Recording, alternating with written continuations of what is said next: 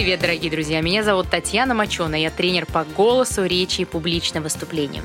И в этом эпизоде я предлагаю поговорить вам на тему использования слов-паразитов в нашей речи. И, как всегда, сегодня я не одна, а с блогером Татьяной Денисовой. Татьяна, привет! Тань, привет. Да, сегодняшняя тема мне очень интересна. Вы все наверняка наслышаны про слова-паразиты, которые в самый важный момент могут испортить даже очень умную речь. А с другой стороны, они настолько удобно вливаются в нашу повседневность, что становятся незаметными для вас, но не для слушателя.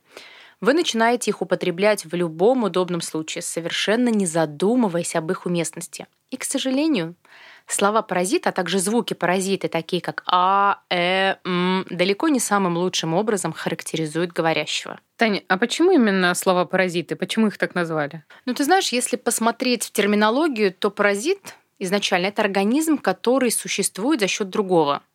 И как самостоятельная единица он не выживет. Так и со словами. Они питаются вашей красивой речью, при этом поглощая ее качество.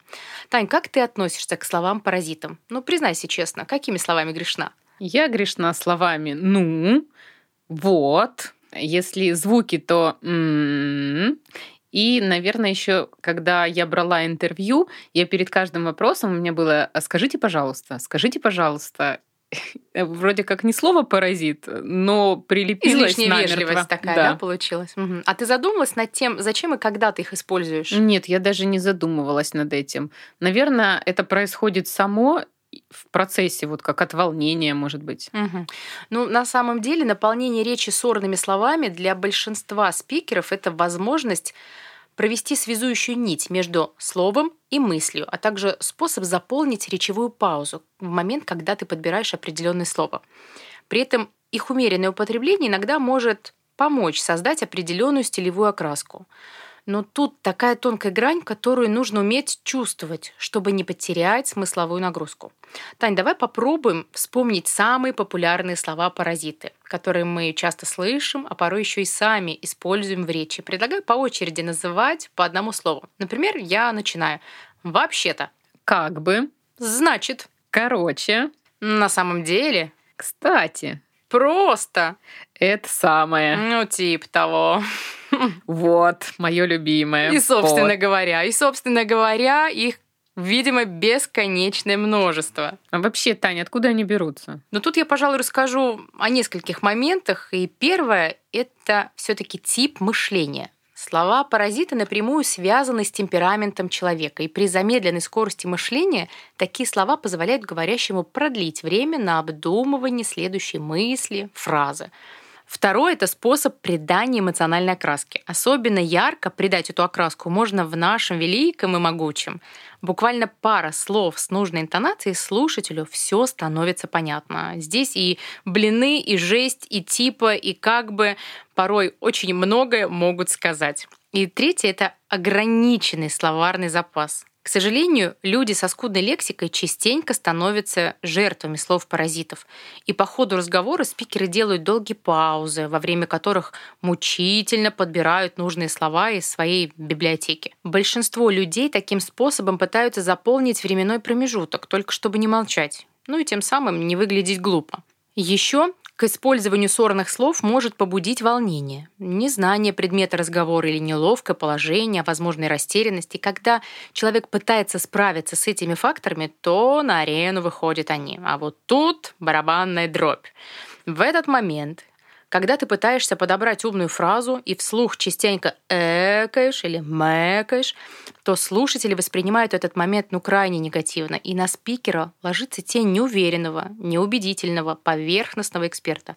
Желание слушать зачастую пропадает, а собеседники уходят в свои мысли о борщах, детях, парковках, ну или начинают покорять просторы интернета. Поэтому с такими словами обязательно нужно бороться. Тань, я предлагаю выполнить небольшое задание. Сейчас я произнесу фразу со словами-паразитами. Твоя задача будет послушать ее внимательно и потом повторить исключив вот эти сорные слова. Итак, поехали.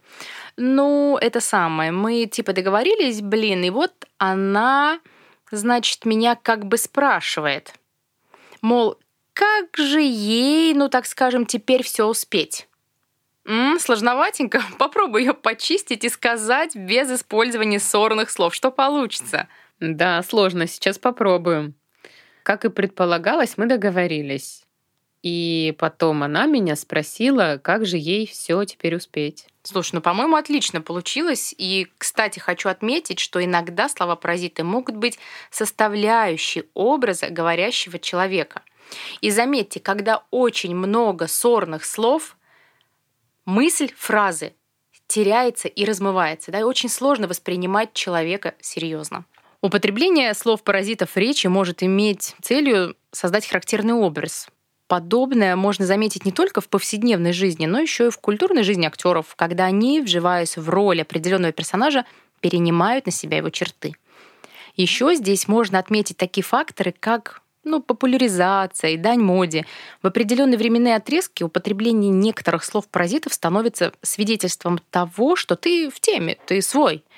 Я знаю, что многих особенно сильно начинает коробить от этих новых модных слов, поэтому используйте их аккуратно. Тань, получается, что иногда бывает, что слова-паразиты наоборот помогают, а не мешают речи. Ты знаешь, если бы я весь эпизод посвятила тому, как плохо и некрасиво использовать в речи слова паразиты, то мне кажется, что тему можно было бы назвать, ну, капитан очевидность. Поэтому мне захотелось покопаться не только в приемах борьбы и практических упражнениях по зачистке речи, но и в причинно-следственной связи. Но у любой медали есть две стороны. Если не знать врага в лицо, истинные причины его появления, то бороться с ним будет очень сложно. Но не в нашем случае. Существует множество мероприятий, направленных на искоренение нежелательных выражений. И мне хочется поделиться именно практическими советами, которые могут помочь каждому. Например, либо самостоятельно, либо при помощи близких найдите свое слово «паразит». Можно, кстати, сделать аудиозапись и потом прослушать ее. Расскажите сами себе, например, как я провел лето или другую интересную историю из жизни. Наверняка при прослушивании вы сможете отловить сорные словечки. Ну а дальше попытайтесь понять, для чего они вам нужны. Что с их помощью вы хотите выразить, ну а потом можете подыскать для них альтернативу. Например, типа можно заменить на вроде, похожий на что-то, все в зависимости от контекста. Чем больше и чаще вы будете замечать у себя в речи подобные детали – тем чище вы будете говорить. Правда, не ждите моментального результата, придется поработать над этой привычкой.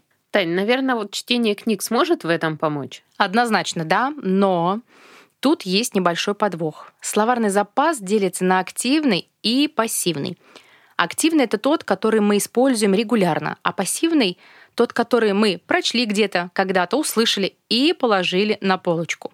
И вот тут предлагаю работать над активацией словарного запаса. Вы выберите незнакомое или давно забытое для вас слово и попробуйте в течение дня раз пять, а то и десять применять его в контексте разговора. Так вы сможете перекладывать слова из пыльной корзины в свой ежедневный лексикон и, скорее всего, в ближайшие дни уже начнете ловить комплименты. Осознанная работа над своей речью точно поможет вам исключить из нее словесный мусор. И чтобы говорить красиво и чисто, используйте простые и доступные упражнения. Можно даже заручиться поддержкой близких, которые смогут вам помогать. Ну, например, подсказывать о новых словах-паразитах, которые у вас будут встречаться в лексиконе. Подойдите к супругу, либо к жене и скажите, ну, дорогой, Давай, теперь я готова получать от тебя проникновенную обратную связь. Подсвечивай мне слова-паразиты, а я буду над ними работать. И еще я могу поделиться приемчиком для жадных. Договоритесь со своими детьми. Они, кстати, очень любят участвовать в таких челленджах. Пусть они отлавливают сорные слова, которые вы скажете, и за каждое сказанное слово вы будете готовы платить им по 100 рублей.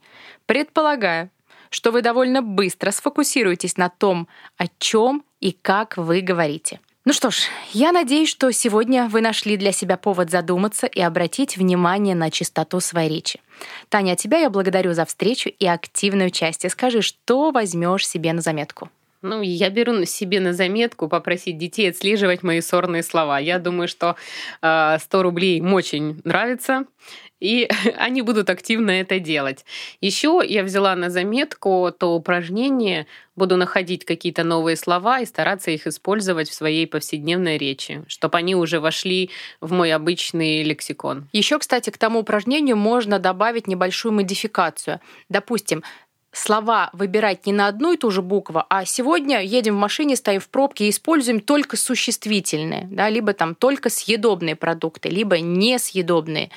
И потом можно опять-таки менять, используя только прилагательные, только глаголы. Тем самым мы и себя развиваем, и детей наших, которые едут с нами на заднем сиденье в машине и скучают в пробках. Спасибо тебе большое. Дорогие мои, но ну я прощаюсь с вами до следующего эпизода. Желаю вам чистой речи и логичных пауз. Пока-пока.